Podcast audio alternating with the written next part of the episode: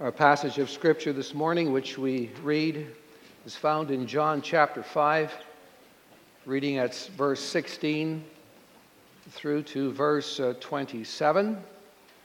And our text will be verse 24 to verse 27.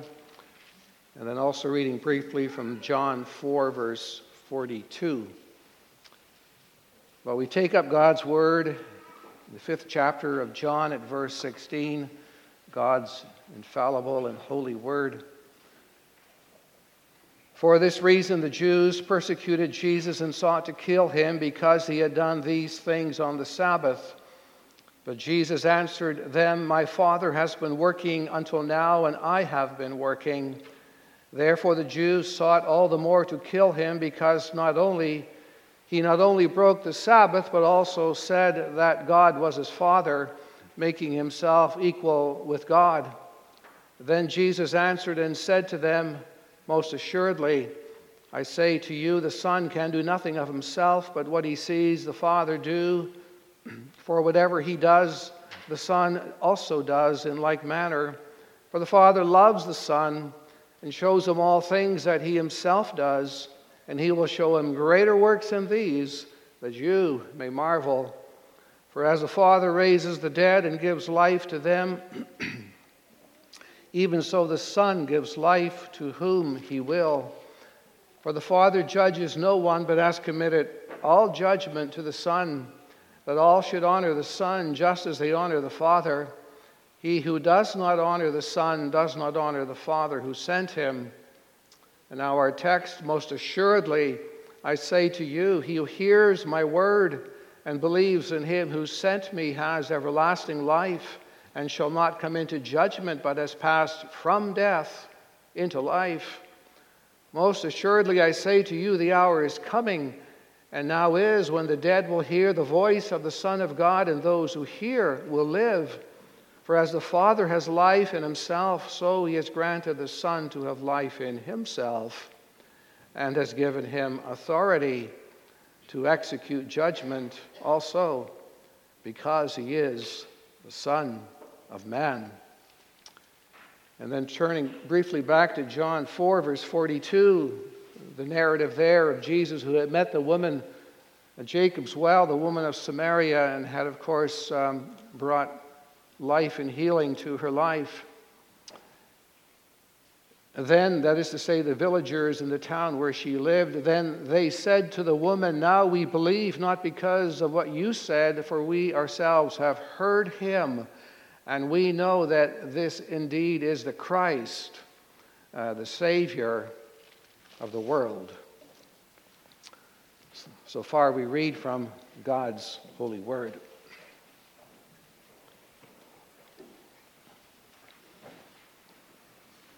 Dear congregation of our Lord Jesus Christ, we are so privileged to have the gospel, uh, the good news of salvation in Jesus Christ. Through him, God was revealing all of his love and all of his grace and his mercy for the saving of many. He revealed his love in Jesus Christ.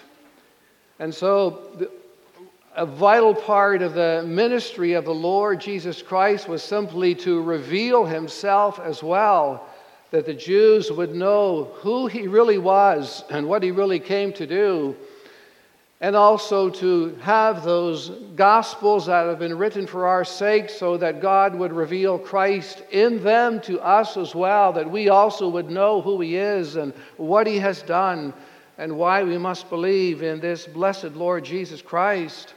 For you see, the question had been since our Lord began his ministry, as he said to his disciples, Who do men say that I am?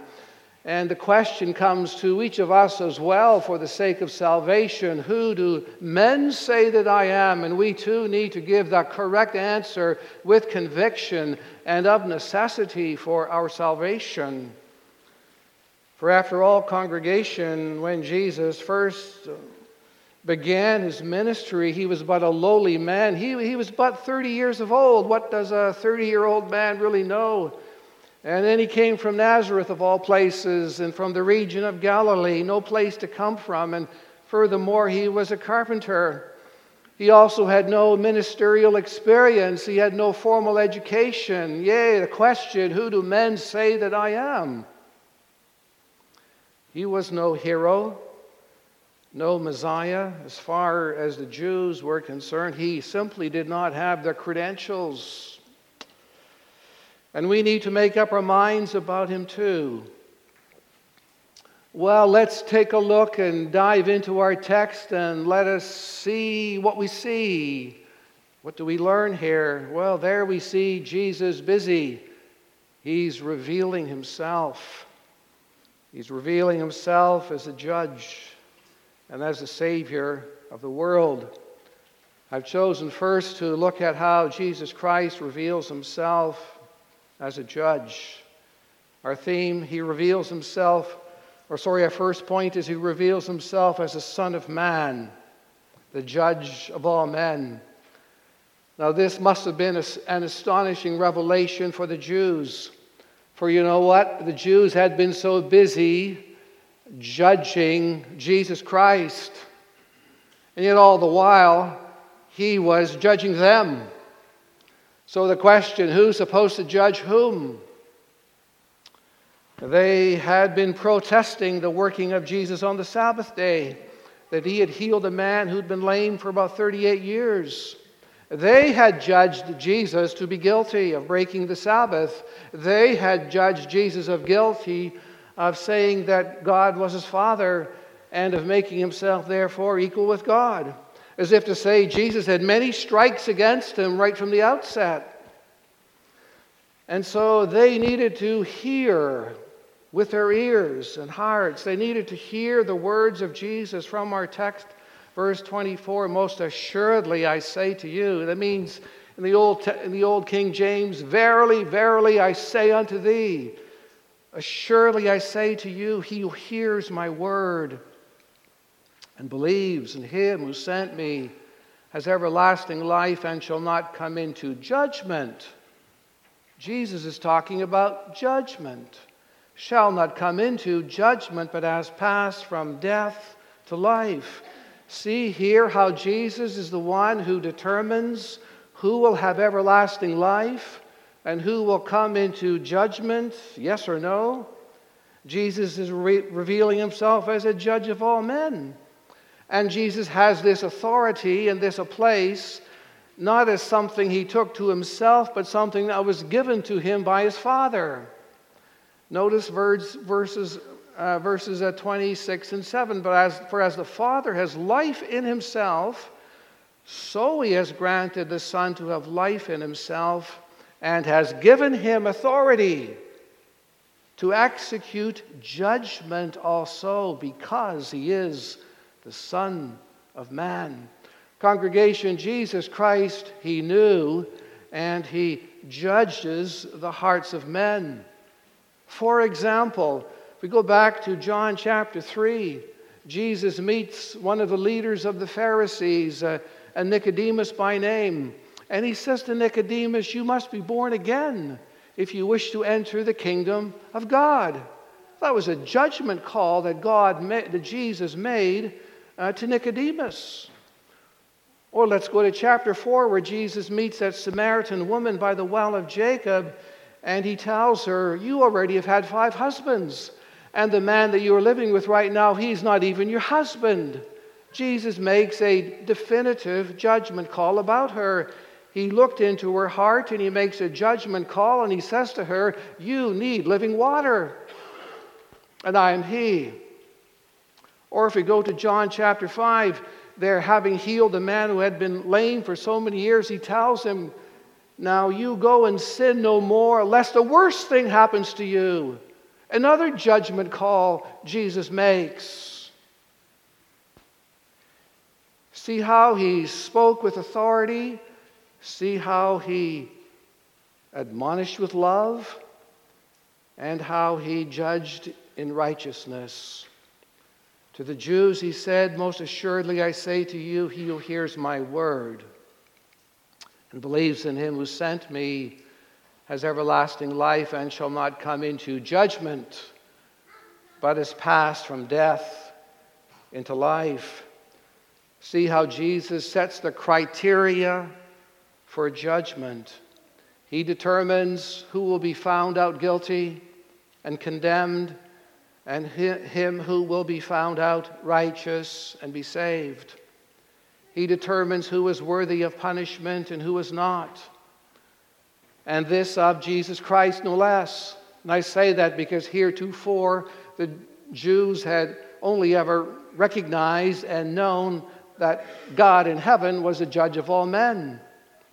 They would have remembered the words in Genesis 18 when Abraham said, Oh God, you are the judge of all the earth. And the Jews would have readily agreed with that statement. And they knew how God in heaven had judged the ancient Egyptians and how he had judged the Canaanites and the Assyrians and the Babylonians. And that all made them very, very happy because were, Israel was not being judged.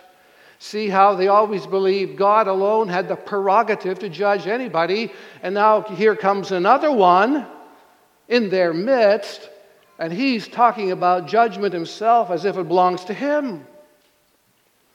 He makes himself equal to God. He says God is even his father. How can this be, congregation? And so Jesus says, most assuredly, as if to say, please be absolutely sure there can be no doubt about it. I say to you, he who hears my word and believes in him who sent me has everlasting life and shall not come into judgment. Christ has the right to judge. And that person has passed from death unto life. Congregation of Jesus Christ, we, we can't help but think how astonished the Jews must have been. Must we hear you, Jesus of Nazareth? Are you really our judge? You mean to say you're the one who determines, uh, you determine who enters the kingdom of heaven? You're going to judge my heart, you're going to judge my life? Yes, yes, yes to all of those questions. Jesus Christ is a judge of all men. Congregation, He knows everything that you've ever done. He knows all the foul thoughts you've ever thought in your life. Talk about a pile of foul thoughts. He is the one who judges all religions. And he says they're all false, they're all lies and all that they contain is idols and idolatry. Those are the things that will destroy you. He determines how all men will be saved, He determines how all men will be condemned.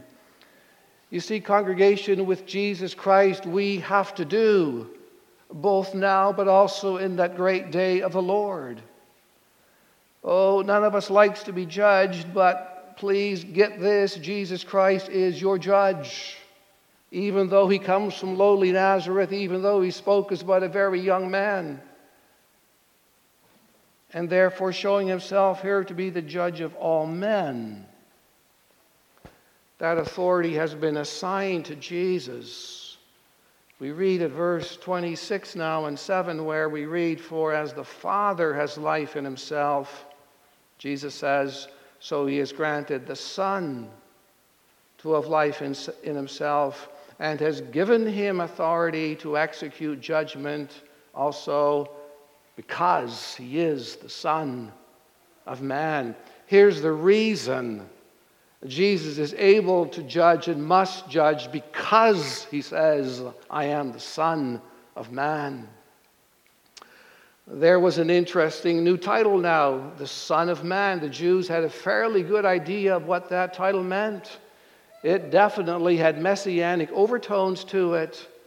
They all knew about the coming Son of David, that he would be the Messiah.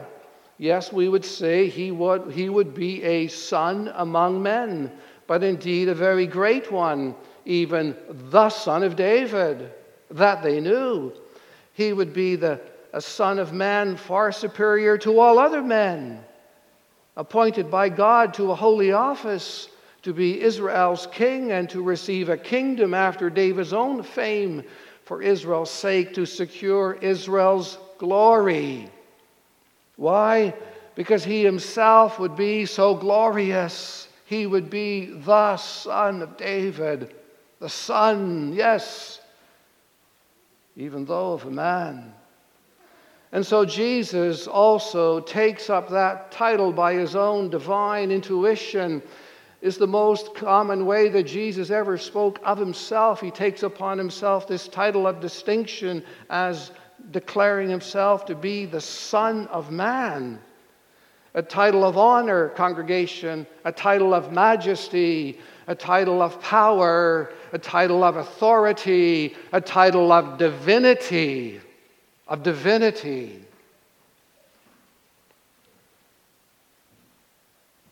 Verse 26 For as the Father has life in himself, so he has granted the Son to have life in himself and has given him authority to execute judgment also because because he is the son of man. Notice how jesus calls himself the son of man in verse 27 and that follows right after in verse 26 speaking of the fact that he is like his Father, having life in himself as the Father has life in himself. And therefore, notice how the Father thus calls him the Son in verse 26. And so here we have the Son of Man in verse 27 declared to be the Son in verse uh, 26 and, and 5 as the Son of and by the Father. And so both titles reveal Jesus' divine being and glory. So the point is absolutely sure that he therefore must be the judge of all men too because as the son he came from one place he came from heaven above he, he, is, of, he is from above and yet he's of man too lowly, and of the earth. And so Jesus must say, to kind of cut through all the confusion and the doubts and the ignorance, he must say that the Father has given him authority to execute judgment also because he is the Son of Man. And there you have it, congregation. Here he is revealed to you as a portrait within Scripture declaring one person righteous unto salvation and another person guilty unto condemnation. He says so, in effect, reigning from his throne in heaven. Now, here's the thing what a far cry this was from what was current in the years preceding the Protestant Reformation, Protestant Reformation, where it was the Pope who sat upon a kingly throne in Rome. And he ruled from there as the head of the church, reigning in glorious earthly majesty, no less, and even crowned with a crown. And him ruling there from Rome over the whole church upon the earth and reigning together with all the priestly orders that were beneath him in that hierarchy.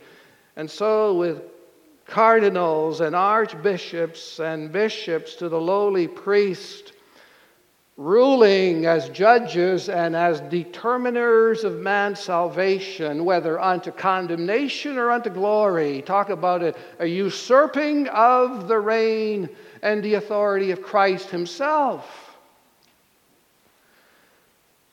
And so, the Word of God had to be uncovered opened up and to be preached in all its truth to reveal the glory of Jesus Christ as the Son of God, as the Son of Man, who reigns gloriously at his Father's right hand, having been given the majesty of a threefold office to be our only prophet, our great high priest, and our eternal king.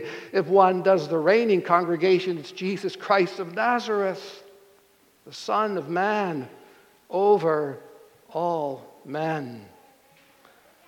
And to be sure, as we see here, first as the judge of all men, because he is the Son of Man. What a thing we need to have straight in our heads and in our minds to be ready to meet our judge. And by God's grace, we surely can meet him, congregation, because was he not judged for our sake, he himself who was our judge?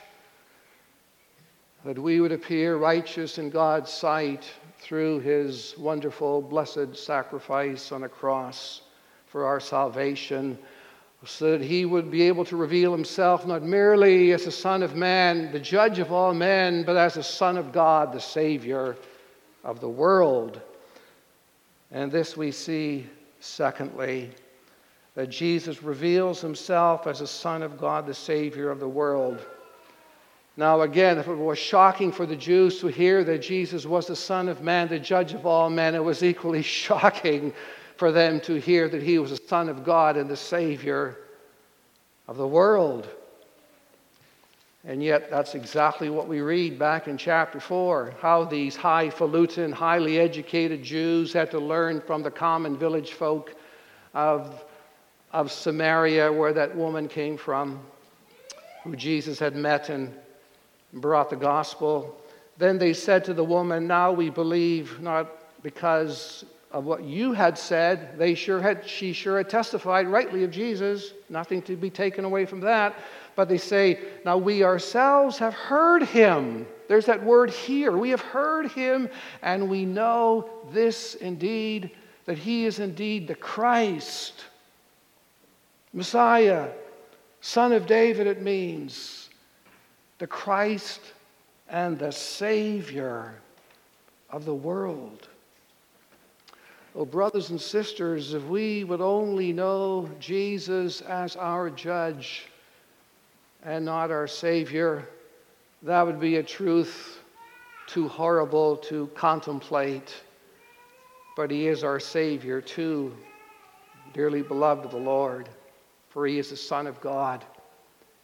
He not only sets the criteria for judgment, but also the criteria for salvation.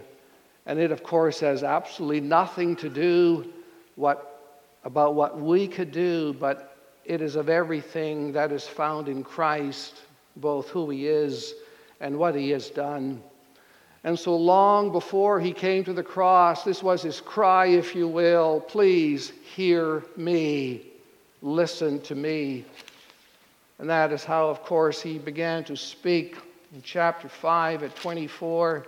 Most assuredly, I say to you, he who hears my word and believes him who sent me, the implication is every word that Jesus spoke and preached had everything to do with what his Father sent him to do and to be and to teach.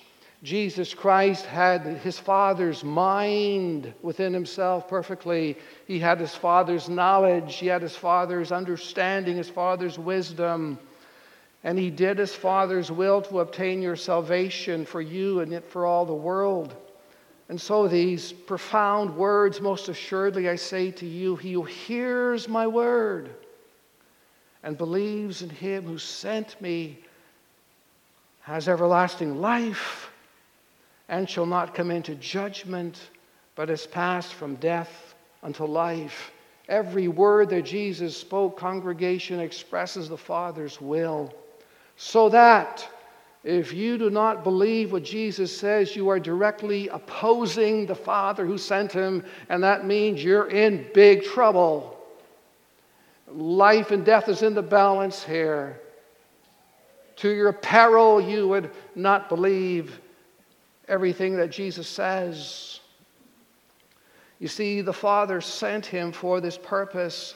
And so you do not, if you do not confess Jesus Christ as the Son of God because there's just too much stuff that he says you don't quite agree with or want to hear, well, then you have no share in the blessings that God the Father will give to you that he has determined to be sent through his Son.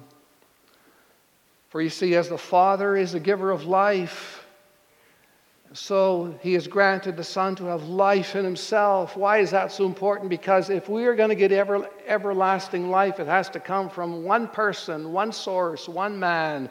The one who has the life can only be the one who, of course, gives it. And in fact, the Father gives us life only through his Son. And so he who believes in the Father must believe in the Son whom he sent. Both are essential to our life. And that was a problem of the Jews. They readily believed in God the Father, but not in Jesus Christ, his Son. And so, verse 24 is intended to also validate the Son and to show that he has the authority and that he can be the Savior when he says, Most assuredly, I say to you, he who hears my word and believes in him who sent me Jesus here is vindicating, validating himself, who sent me and has everlasting life and shall not come into judgment, but has passed from death to life. Congregation, to believe on the Lord Jesus Christ truly is to have actually passed from death into life. You know, so often we use the phrase in our earthly life here, we, we speak of life and death, life and death, life and death. But the gospel says death and life, death and life, death and life. He who believes in the Father who sent me, who believes in me, Jesus says, has passed from death to life and that life we have not sometime in the future, but right now, brothers and sisters. Now we have passed from death to life unto everlasting life, Jesus says. Notice Jesus doesn't say, will will receive, will be passed. He who sent me has, he doesn't say he who has will have temporary life, but everlasting life, a gift from the Father. And this gift, of course, is not at all of our human works or deeds. As the Roman Catholic Church taught in the days of the Reformation and even up until today, our salvation to everlasting life is not from receiving the sacraments from the priests and to gain a slight grasp of salvation, which they teach can still be lost. That's what Rome taught, and it still does to this day, making the priests the dispensers and the distributors of an unsure divine grace.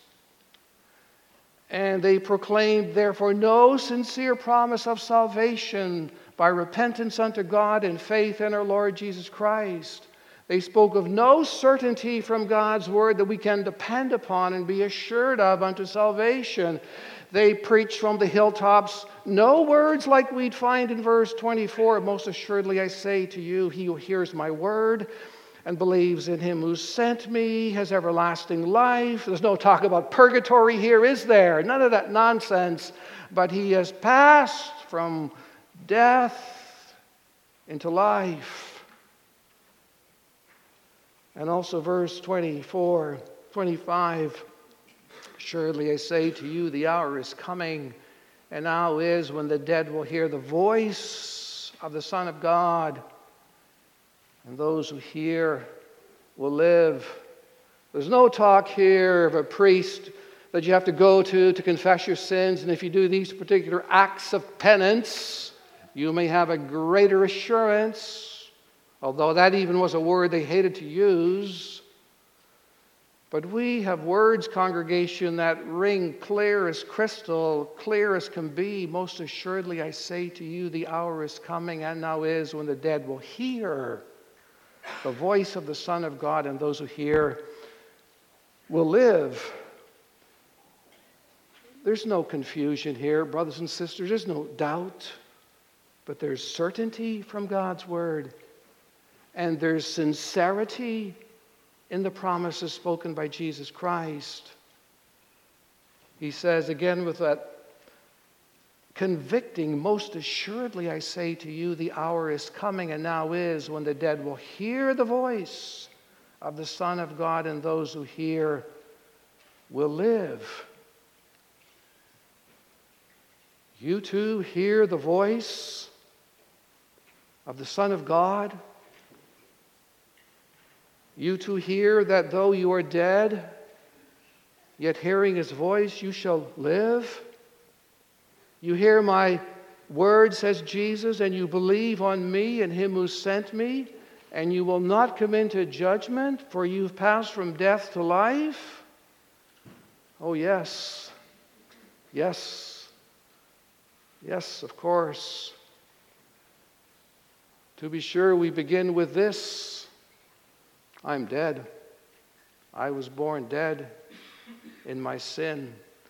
But by the grace of God in Jesus Christ, those who hear his voice, they shall live. By the divine power of the Spirit, they shall live. Congregation, what is hearing the voice of Jesus? It simply means believing all the words he spoke. They ring loud and clear and true as if he was standing before you today and you too were back in John 5. You heard these same words from his mouth. No difference. With the same clarity, the same completeness, the same authority, the same truthfulness. Hearing the voice of Jesus Christ simply means believing Jesus is the Son of God and the Father who sent him with a childlike faith.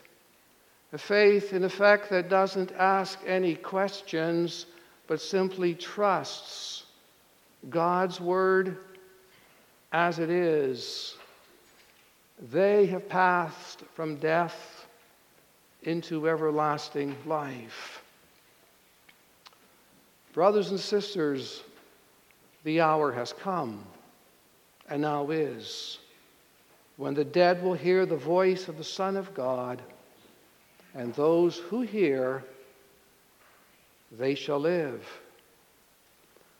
Now is the day to hear, congregation. Now is the day to live with Christ. For our Lord Jesus is the Son of God the Savior of the world. Amen.